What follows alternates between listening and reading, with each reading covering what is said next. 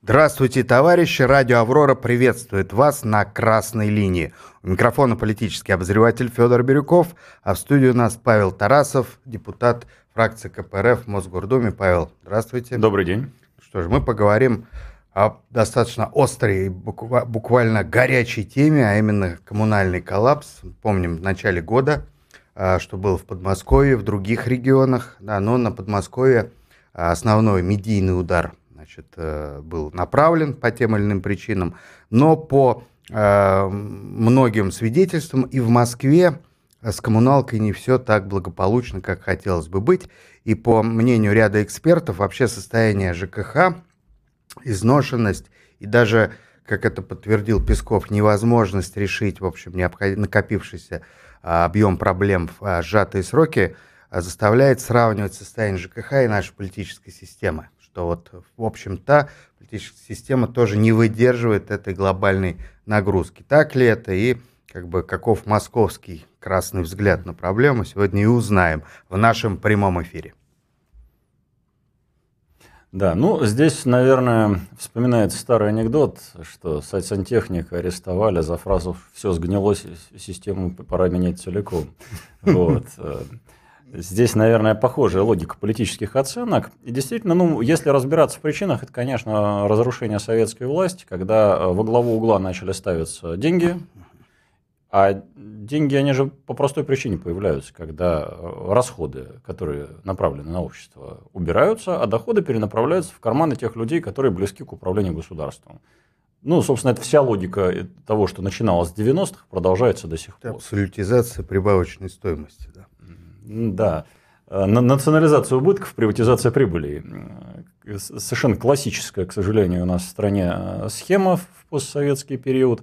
Ну и отношение, соответствующее к тому, что происходит с инженерными коммуникациями. Ведь у нас полноценных капитальных работ практически нигде не производится. То есть везде, где проводятся ремонтные работы, mm-hmm. это аварийные работы, когда уже не то, что там срок службы истек, когда там уже истекли физические возможности э, эксплуатации. Из-за этого, кстати, возникают истории, когда у нас во многих местах жители ругаются там, на перезакатывание одного и того же участка асфальта, просто потому что приходится каждое лето раскапывать это mm все из-за того, что все трубы сгнили. вместо того, чтобы поменять кусок трубы, любой может просто, когда вот у вас будут летом где-нибудь там Мосводоканал, mm там Маяк, кто-то еще, рыть, просто подойти к работягам и спросите, а почему вот каждый раз вот здесь это происходит, почему не отремонтировать? Они вам красочно правда, иногда не, не, не совсем в литературных выражениях, расскажут, почему так происходит. Я думаю, что каждый из нас примерно догадывается, потому что деньги на это не выделяются.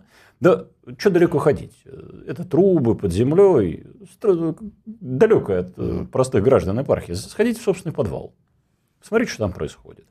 За исключением домов новостроек, в подавляющем большинстве, даже там, где формально проходил капремонт, что в первую очередь ремонтируют? Фасад и кровлю. Ну, кровлю просто потому, что когда она течет, э, там слишком уж заметная проблема. И фасад, потому что на него больше всего денег можно освоить. То есть две самые дорогие работы.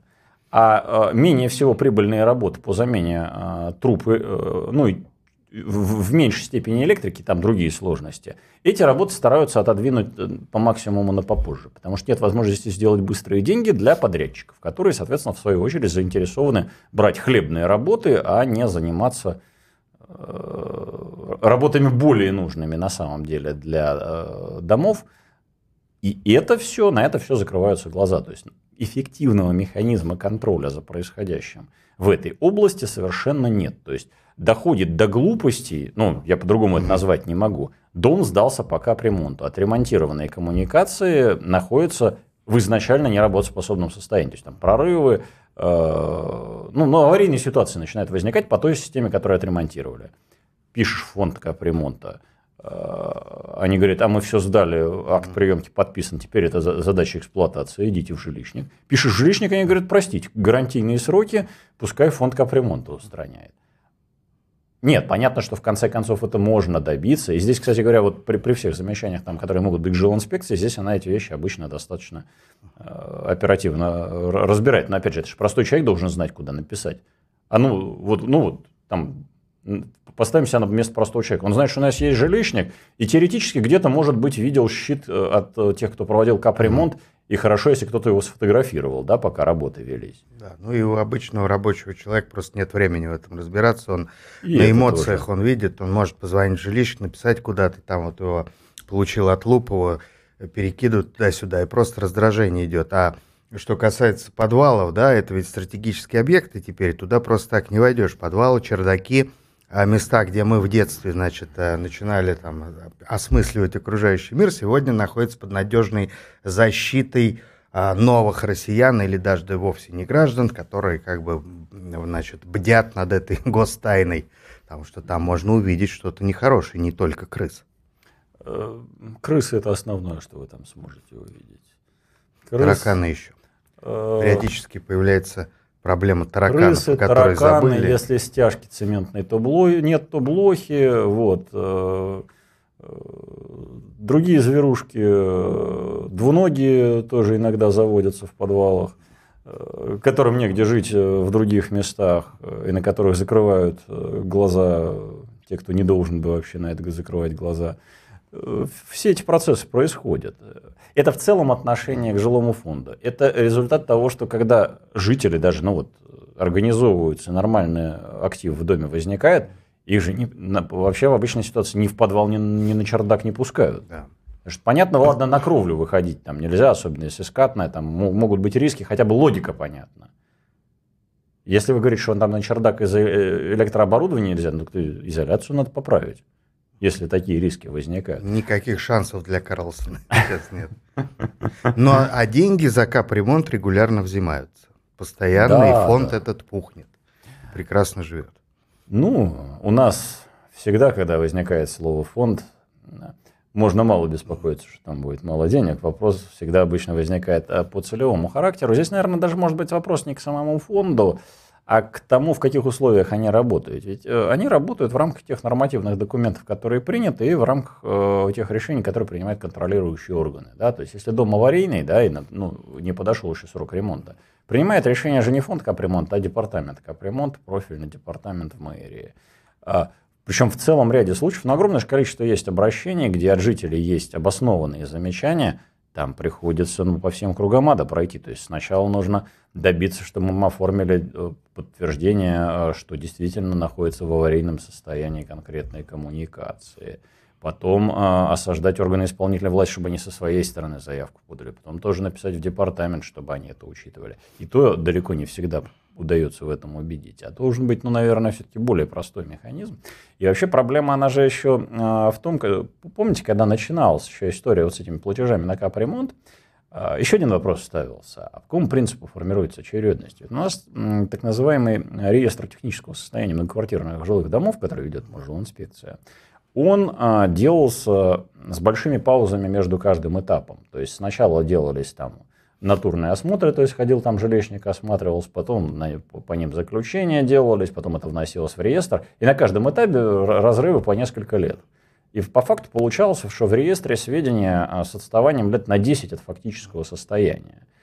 И ну, по этим данным вообще невозможно ничего делать. То есть здесь должен быть вообще прозрачный механизм, что с этим делать.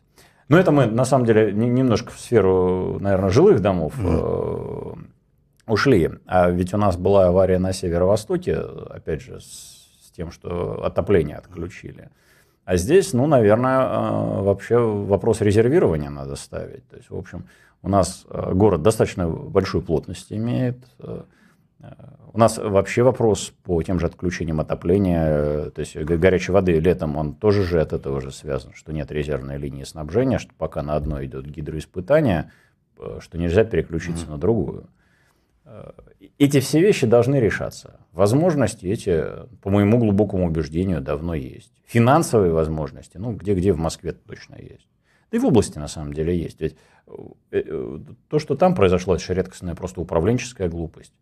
Когда у вас идет уплотнительная застройка, не нужно вешать все на ту же самую котельную, которая строилась при советской угу. власти на в 10 раз меньшее количество домов. А по плотности населения там еще на порядок разница получается. Значит, надо строить новую.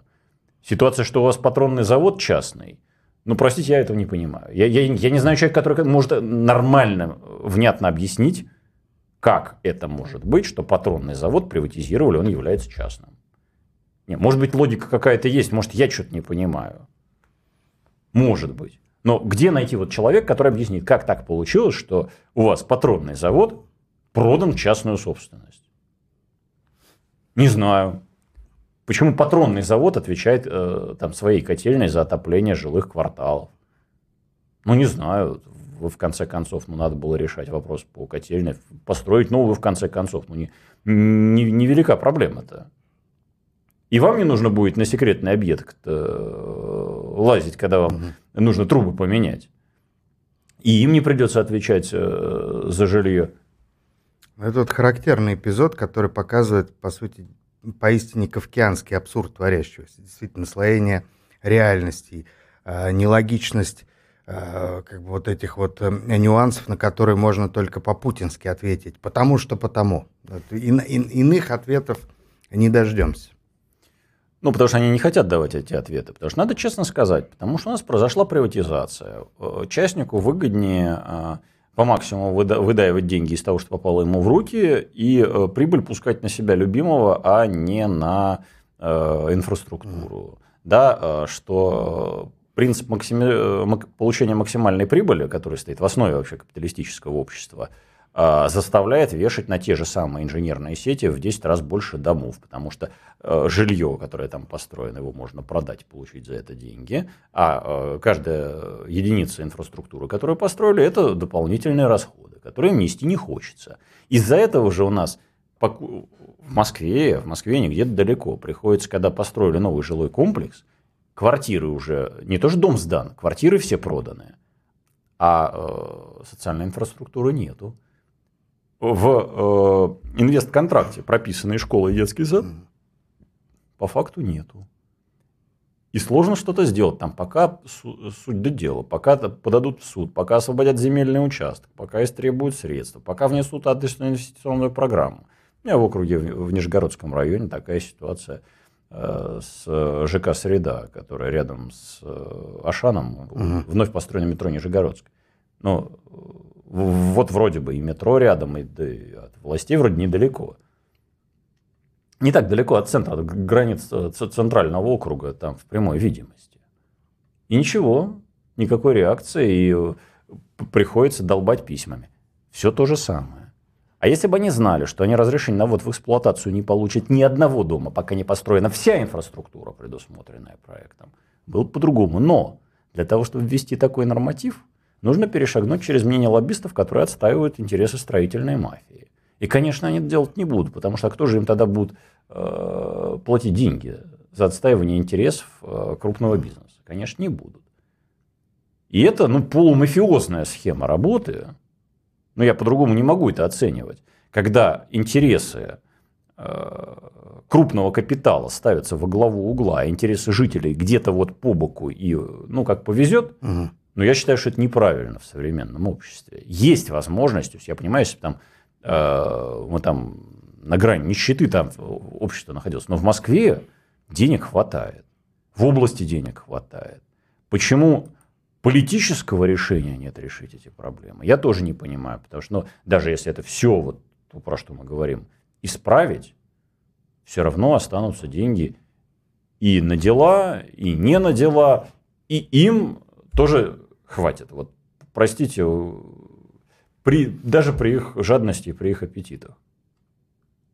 Ну, видимо, нежелание обуздывать собственный аппетит настолько сильно. Mm. И ведь а, вот э, как бы пропорции Москвы и области, они таковы, что, по сути дела, область является человеческим резервуаром а, значит, для того, чтобы значит, э, в Москву поступала рабочая сила в том числе.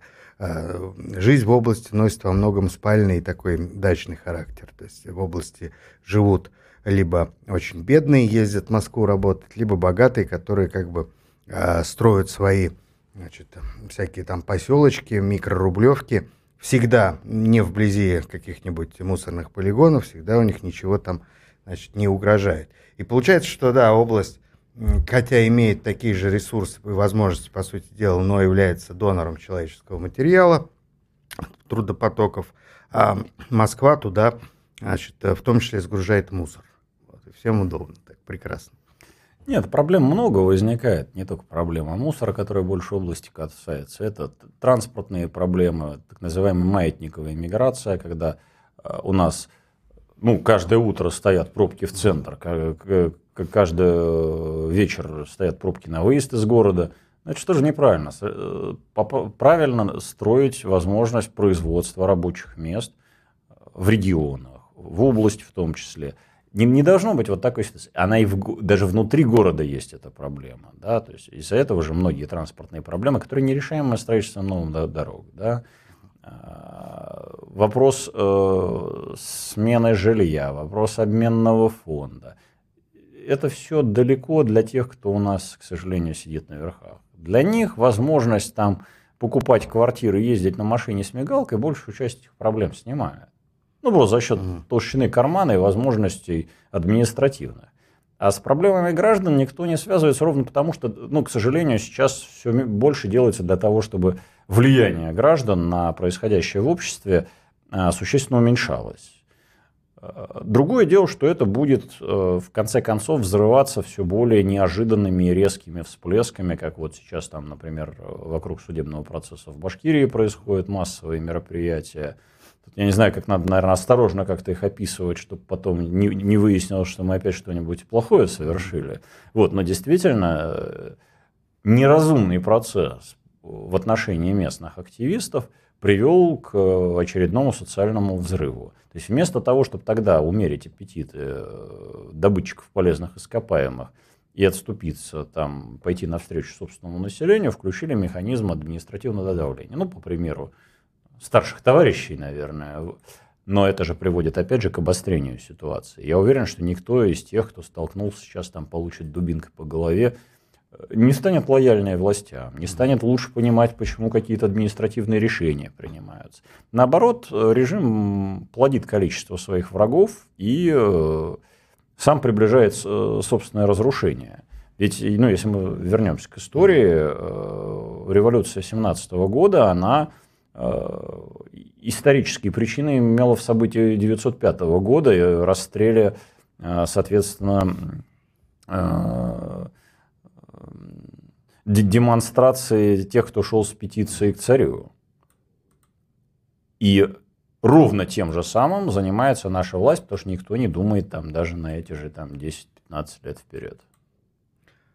Хотя те люди, которые с 91 года и поныне, собственно, управляют, они неплохо изучили как бы, марксистскую теорию относительно извлечения прибыли. И именно так, как с большой долей, долей иронии и сарказма описано в «Капитале», когда жадный капиталист действительно там э, игнорирует любые там, практические и гуманистические интересы, они действуют точно так же. Ну, да, за, за 300% прибыли они продадут нам веревку, на которой мы... Да, вот на этом, наверное, надо лучше паузу, да. Э, это уже к вопросу о, значит, о легкой промышленности, наверное. Но это в другой раз. По, по поводу Башкирии, там ведь еще же, по сути дела, затронут миграционный аспект. Да, то есть то, что выглядит еще одна довольно тема. экзотично. Э, все привыкли, и чиновники говорят, и там какие-нибудь такие провластные политологи, что вот миграционный а, вопрос. Это, по сути дела, как бы привилегия, вернее, черта зажравшихся значит, мещан, которые там испытывают стихийный шовинизм, потому что слишком хорошо живут, ксенофобия, их надо воспитывать, стращать, а здесь совсем другое. И это говорит о том, что миграционная проблема, которая и для Москвы э, животрепещущая, она уже э, переходит из местечковых вопросов э, общефедеральный. Вот э, многие москвичи видели, когда пошел очередной вал снега, что почему-то улицы в очередной раз не убираются. Но мы понимаем, что зима наступает всегда внезапно, ее предугадать невозможно, но и э, да, дворники, да, как говорят нам, все уехали куда-то. И вот уже э, мы слышим, как 10 тысяч кенийских рабочих должны, значит, э, заместить кадры и так далее. Э, но ведь э, наверняка дело не в этом. И я помню еще по своей юности, как в Москве дворниками работали москвичи. Вполне. Даже я сам студентом подрабатывал дворником. А сегодня это кажется вообще невозможным. Ну, а здесь э, проблема все-таки, я думаю, не этнического характера. А здесь все-таки проблемы хозяйственные и финансовые в первую очередь. Да, они смежные за счет тех категорий, которые фактически у нас работают, но проблема другого характера. У нас в основном привлечение мигрантов было ровно потому, что они бесправные и фактически не могли защищать свои трудовые интересы. А, крайне распространенный, ну вот в моем видении, это то, что какие я могу выводы сделать. Была история, когда э, человек работал на нескольких участках, а получал гораздо меньше, а на части из тех участков, которые он убирал, формально оформлены были совсем другие люди. А, куча случаев, когда э, с работников просто деньги собирали. Э, Причем это же все вот на уровне произвола местного руководителя. То есть это вот как у него настроение, насколько он жадный, и э, дальше от этого строилась работа. А отсюда же незаинтересованность в нормальном оформлении трудовых отношений с ними. А дальше это пошло до, вплоть до того, что у нас с 2016 года, mm-hmm. по-моему, не обновлялось постановление Департамента ШКХ о ставках э, дворников и вот уборщиков, те, те должности, на которых они оформлены. А из этого что происходит? на ту ставку, которая там оставалась с тех времен, работать, естественно, никто не пойдет. Потому что ну, у нас все-таки рынок труда э, позволяет э, уже устраиваться на лучшие условия, особенно после пандемии. У нас э, большое количество вакансий курьеров, то есть это неквалифицированный труд с ну, практически отсутствующим порогом вхождения. Да, с отсутствием защиты трудовых прав и интересов, но у нас, извините, и в жилищниках э, они работали не сильно на лучших условиях, а где-то нам приходилось лопаты, униформы, еще что-то покупать за свой счет. И при выборе между такими условиями они выбирали это. Да, там свои проблемы и то, что вокруг профсоюза курьер происходило, я все в курсе, да, но э, мотивы для оттока есть. Следующая причина. У нас же положено а, на зиму менять нормативы уборочной площади. Потому что одно дело летом подмести там, иногда листву, ну там она осенью скорее угу. падает. То есть там один объем работы. А когда падает снег большими объемами, там ну, работы больше. То есть нужно нанимать сезонных рабочих. Нужно нанимать сезонных рабочих на кровлю, на очистку. Нужно им деньги платить. А практика, к сожалению, была такая, что тех же самых людей просто заставляли работать немножко больше, перебрасывали пинками разной мотивации, заставляли делать работу тех людей, которых, может быть, по бумаге и нанимали, а по факту их, конечно, не было. Получалось для, для коррупционеров история удобная, а когда это все вот э, перешагнуло за определенный объем нагрузки, они все просто решили махнуть руками. То есть зачем они будут горбатиться вот в таких условиях?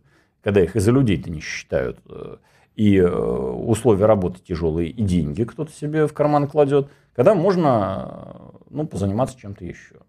Естественно, возникла эта проблема. Может быть такая проблема. Вот что мне больше всего не понравилось, ну, проблемы разные бывают, но скажите честно, что вот у нас возникла такая проблема.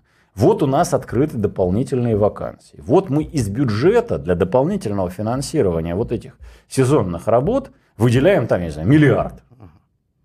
Не было ничего такого. В чем проблема? Никто не говорит. Мер каких-то, чтобы это убрать, устранить, тоже нету.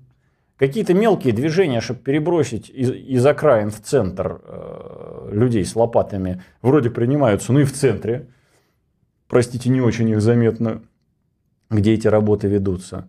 А в итоге получается, что город засыпан снегом, никто с этим ничего не делает.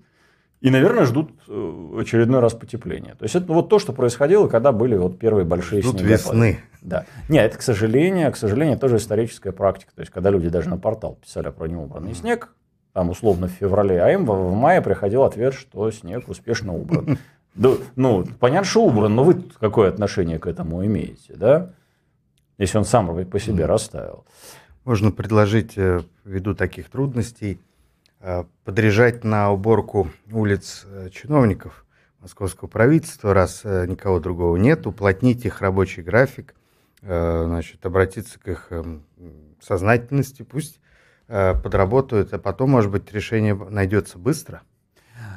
Тут смотрите, какая сложность. Я ну, ну, на, на одном из этапов, когда оно уже совсем допекло, что приходится по этой каше ходить у дома, я хотел там ну, с соседями собраться, там тоже провести субботник, а возникла другая, немножко неожиданная проблема. Куда я этот снег дену?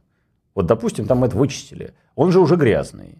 С грязью, где-то там, может, с какими-то там реагентами, еще с чем-то, в сугроб его кидать нельзя, да, потому что ну, потом просто всю траву вытравим, которая там под этим должна расти по весне до дороги, ну, можно дотолкать, но это же мы э, свинью подложим тем, кто на машинах ездит, и еще из этой же кучи будут окатывать пешеходов, которые мимо проходят. А если это, ну, все это вытащить, так там ну, будет сугроб, что машины не проедут.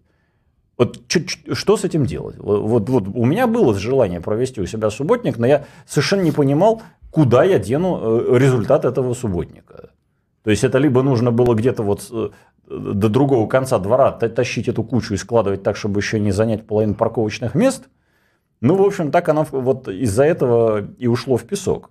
Ровно потому, что вы, вы объявите этот субботник, скажите, что вот, все там мы не справляемся. То есть мы вот выделяем угу. на сезонные работы, а кроме этого объявляется общегородской субботник, да, под камеры, под все. Понятно, что в половине случаев это будет профанация работы на картинку, но хотя бы восставшие. Опять же, люди, которых ну, это допекло, но в конце концов, ну, выйти помахать лопатой, не самое сложное было бы дело. Но это же тоже нужно организовывать. Да, нужно помочь инвентарем, да, то есть там хорошо, у меня там рядом магазин, где можно там дешевые лопаты взять, и у меня у самого там в возике валяются есть чем поработать. Людям нужно обеспечить инвентарем, обеспечить вывозом снега, ну и какие-то организационные вопросы порешать. Этого тоже всего не было. То есть было ощущение, что э, городские власти спрятались от этой проблемы, а вось сама. Да, э, за счет потепления тогда эта проблема, ну, наверное, снялась. Сейчас опять вот когда выпал снег, ну опять вот то же самое происходит. Едешь, никакой уборочной техники, ничего. А у нас большая часть территории это уборочные э, площади механизированной уборки. Просто по паспортам территорий. Это отсюда же история с ГЛОНАССом совсем, когда накручиваются деньги. Это опять вопрос про коррупцию и про вывод денег. И опять же, за счет того, что многие годы это никак не контролировалось, какая часть этих денег идет реально на работу, а какое оседает в карманах, мы из-за этого получили эти проблемы. Это просто внешнее проявление системных проблем в жилищно-коммунальном хозяйстве, которым никто не хочет заниматься. Как снежный ком этот клубок проблем нарастает. По сути дела, его решать все сложнее и сложнее. Как а, с теми же обветшавшими коммуникациями, на которых нагрузка постоянно увеличивается, в том числе из-за тотальной застройки. Ну да, с коммуникациями мы уже говорили. Этими вещами э, надо заниматься, заниматься всерьез, обстоятельно, и э, на это должно выделяться денежные средства. Потому что у нас когда выделяются... Я когда еще муниципальным депутатом был, у нас э, целый ряд споров из-за этого был, когда у нас выделяются деньги на благоустройство, на красивые детские площадки, все замечательно. Но там среди этого, на самом деле, в благоустройстве дворовых территорий самая основная расходная статья – это не детская площадка для детей, не какие-то там даже декоративные игровые вещи. Основные расходы – это асфальт. Асфальт, асфальт, асфальт и еще раз асфальт. То есть доходило до ситуации, что у нас э, мы сталкивались, обсуждали, вы в этот двор предлагаете в очередной раз положить асфальт, там в подвале трубы гнилые. Давайте мы сначала сделаем так, чтобы там по колено не стояла неприятная субстанция в подвале – а потом будем заниматься декоративно-фасадными работами. Но потемкинские деревни-то, они же удобнее для того, чтобы глазу начальства сделать приятно. А начальство в подвал уже не пойдет.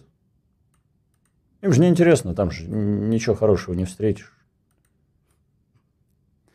А еще одна проблема, это, ну, наверное, уже люди многие позабыли, у нас же проводили встречи там с главами управ, э, чуть реже с префектами. Угу. И туда люди могли приходить с этими проблемами, с которыми они по текущим каналам достучаться не могли. Да, где-то сложно, где-то могли не очень внимательно выслушать, где-то могли не согласиться. Но при должной настойчивости, даже если нет механизма, там, ты не знаешь, в конце концов, куда надо писать и э, кого заставлять работать. Ну, это что же нормальная история. Там простой человек и не знает, куда надо на самом деле жалобы писать в большинстве случаев. Пришел, обозначил, услышал какую-то обратную связь. И это, конечно, держало в тонусе и местные власти. Потому что они некоторые вещи ну, просто стеснялись сделать, зная, что сейчас он на следующей встрече с населением придет толпа и задает неприятных вопросов. И такие случаи в прикладном плане были. Я помню, у нас э, там по нескольким вопросам приходили у нас на встречи с префектом, пытались от нас там отбиваться. Опять же, еще муниципальный депутат был, мы вместе с активистами приходили, задавали вопросы. Да, от нас пытались отбиваться, пытались сделать так, чтобы мы слова не получили, забивали зал посторонними людьми. Все было. Это, ну, это понятно, что им тоже неприятная вещь, не хочется слушать. Но несмотря на это, существовал канал связи, прямой канал связи жителей с органами исполнительной власти. Это помогало решать проблемы, ну и, наверное, немножко более комфортную атмосферу в городе делало. Это можно назвать это прямой демократией. Формой ну нет, это сильное утверждение, я не готов под ним подписаться. Для прямой демократии возможно, должна быть Элементы. возможность э, именно влиять на принятие э, ключевых решений. Mm. Здесь этого нету. Здесь этого нету. Здесь все-таки это канал обратной связи, правильнее называть. Я бы сказал, что здесь до прямой демократии более чем далеко. Это можно только очень, очень маленьким-маленьким зародышем называть. Но, тем не менее, под э, лозунгом ковидных ограничений все это отменили и так и не вернули. Правильно? Нет, не вернули совсем не по ковидным причинам. Ну, формальный повод был же ковидный. Формальный повод был ковид, но у нас же э, за это время еще отменили публичные слушания, чтобы люди не могли сопротивляться э, очередным волнам уплотнительной застройки. Опасения, если все остальное убрали, то есть сюда же выплеснется недовольство теми проектами, которые выносятся, Поэтому нет, э, и здесь, но этот вопрос, наверное, уже не решаем без лоббистов строительного бизнеса и их удаления mm. от э, принятия решений. Но это более сложный вопрос, чем даже жилищно-коммунальным хозяйством. Потому что в ЖКХ хотя бы какие-то намеки были на то, чтобы решать проблемы. То есть, ну, в свое время портал «Наш город» вводился.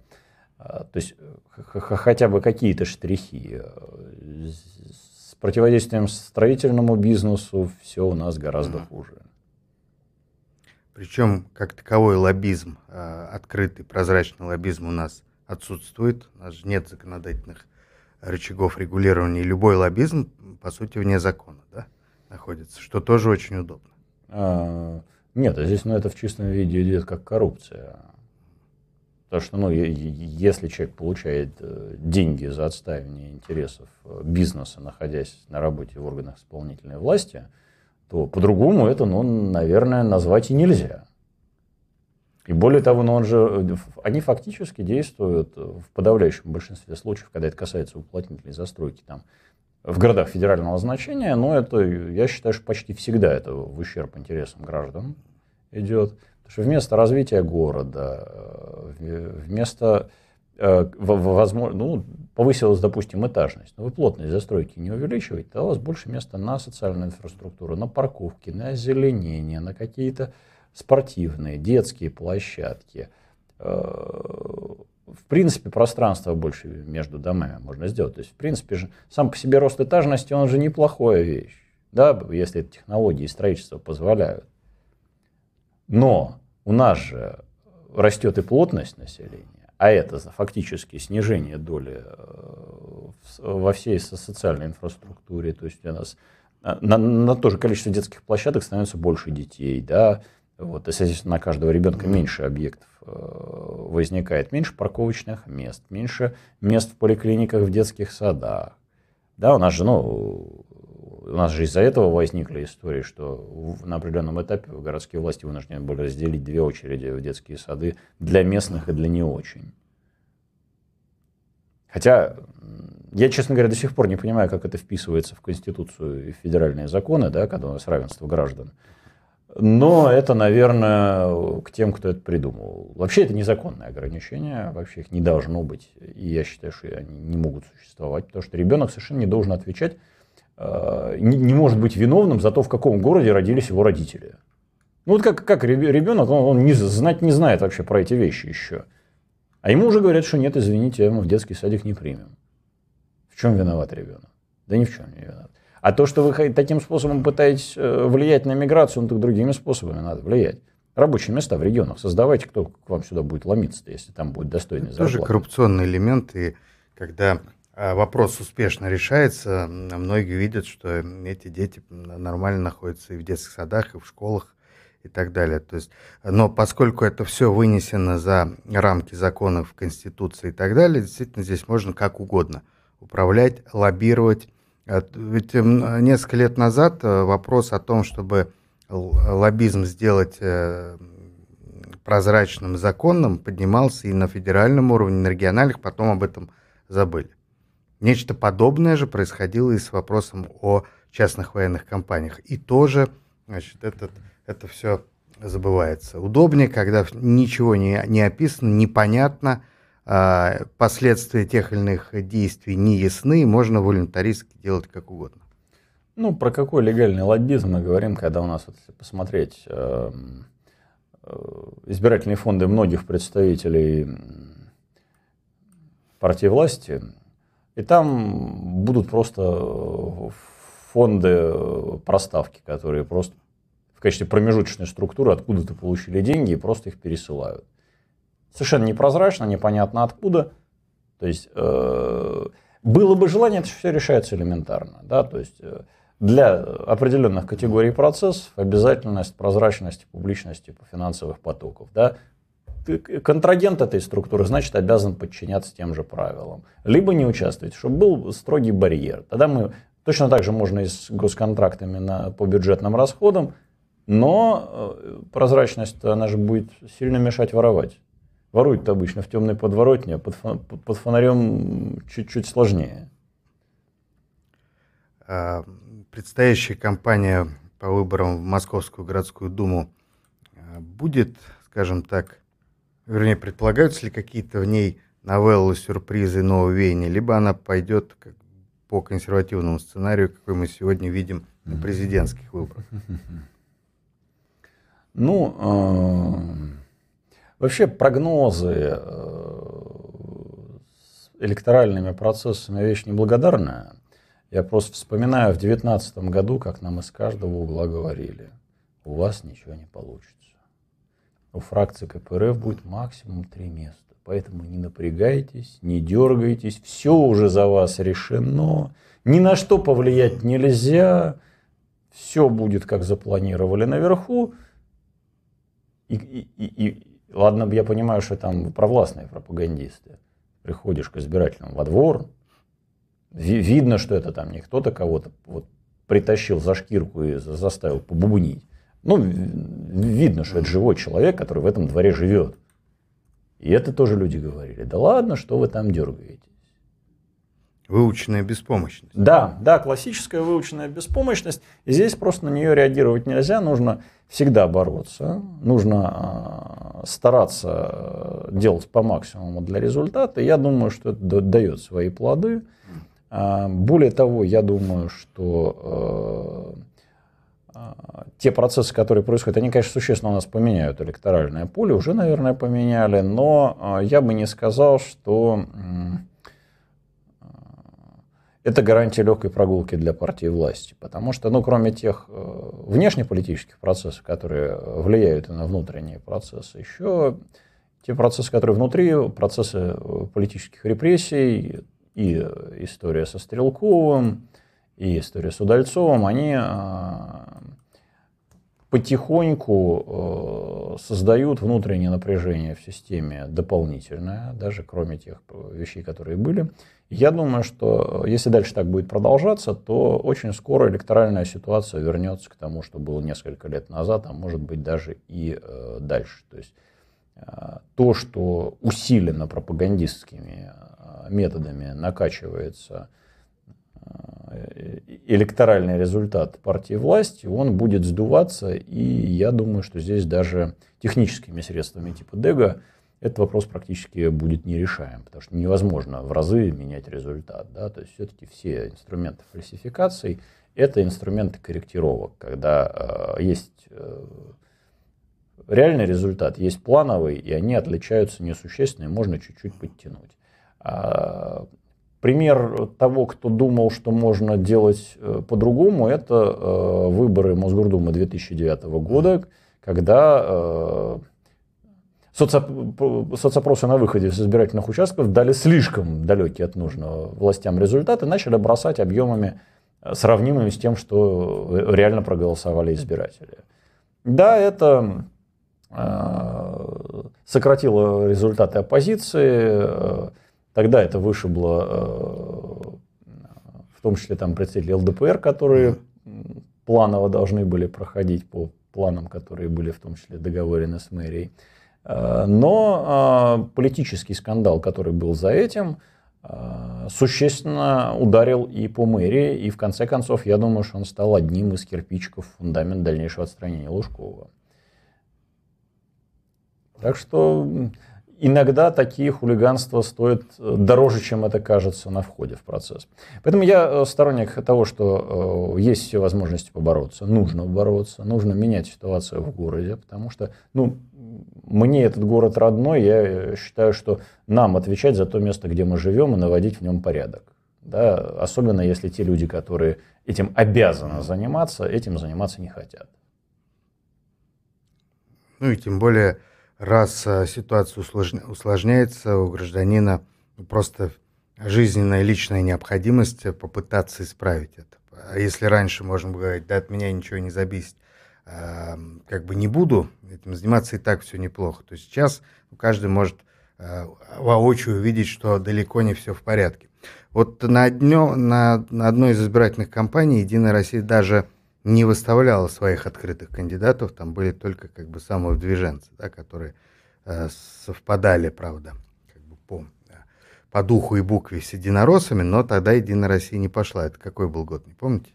Это на муниципальной кампании mm-hmm. они тогда массово выдвигались самодвигами. Ну, на самом деле, если ведется достаточно живая кампания, то это все достаточно легко разоблачается. То есть это, в общем, скорее рассчитано на инерционный сценарий. Ну, э, я, я не думаю, что это э, разговор про ближайшие выборы. Там, естественно, выдвижение будет все-таки по партийным квотам. Ну, основной часть mm-hmm. кандидатов, э, в том числе провластный пул.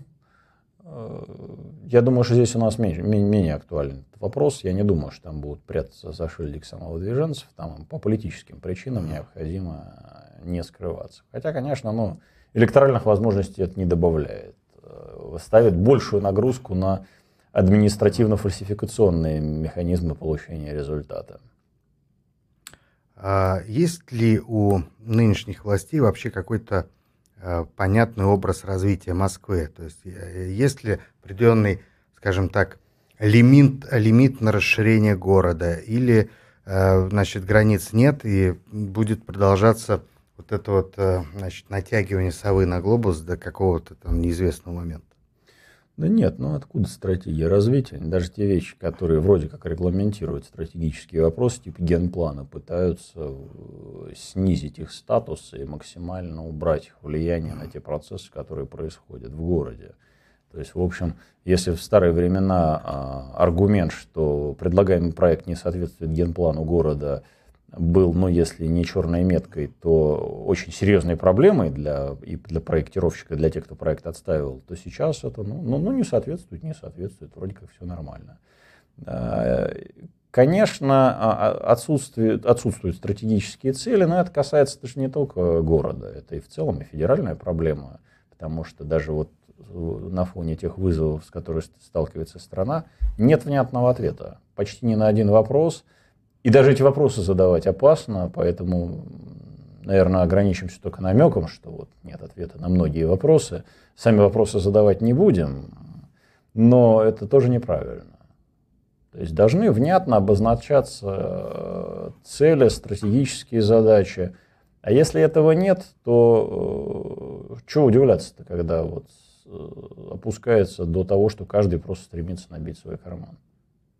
Вы, вы им самим даже не поставили эти цели, а что удивляться, если они занимаются своими шкурными интересами.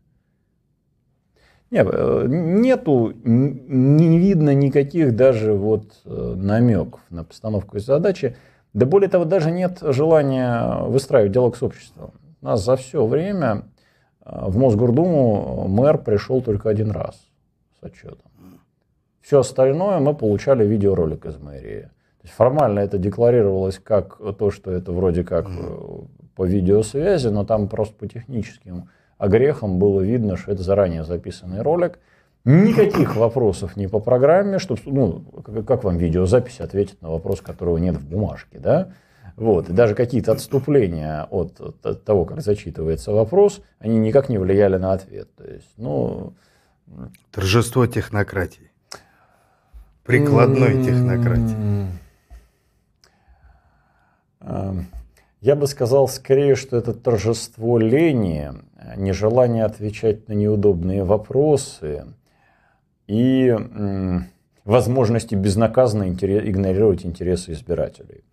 Э, это, это более важная причина, чем чисто технологические. Технологическая сторона же здесь вторичная. Здесь ключевое это показать свое неуважение, несерьезное отношение, поставить на место Думу, наверное, как это воспринимается, и максимально создать себе комфортные условия для отчета, который к их огорчению до сих пор формально обязателен по закону. Если бы его не было обязательно по закону, его бы также закрыли, как и встречи глав управ и префектов с населением. Точно так же. Поэтому это вот отмахиваются от э, досадного недоразумения. Вот так оно выглядит, так оно воспринимается. Ну и в завершении программы хочу э, зачитать один, один комментарий в нашем чате. Владимир Богомазов пишет, все на мартовскую трехдневную вечеринку. По-моему, неплохой призыв. Ну, вечеринкой это назвать сложно, но действительно э, нужно участвовать в выборах, потому что э, наказанием за пассивность является власть негодяев. Один Без из... Э, конкретных фамилий, но это общий фундаментальный принцип, он влияет. На Один из современных социальных философов видел э, общество будущего, устроенное по принципу игры, чтобы было интересно.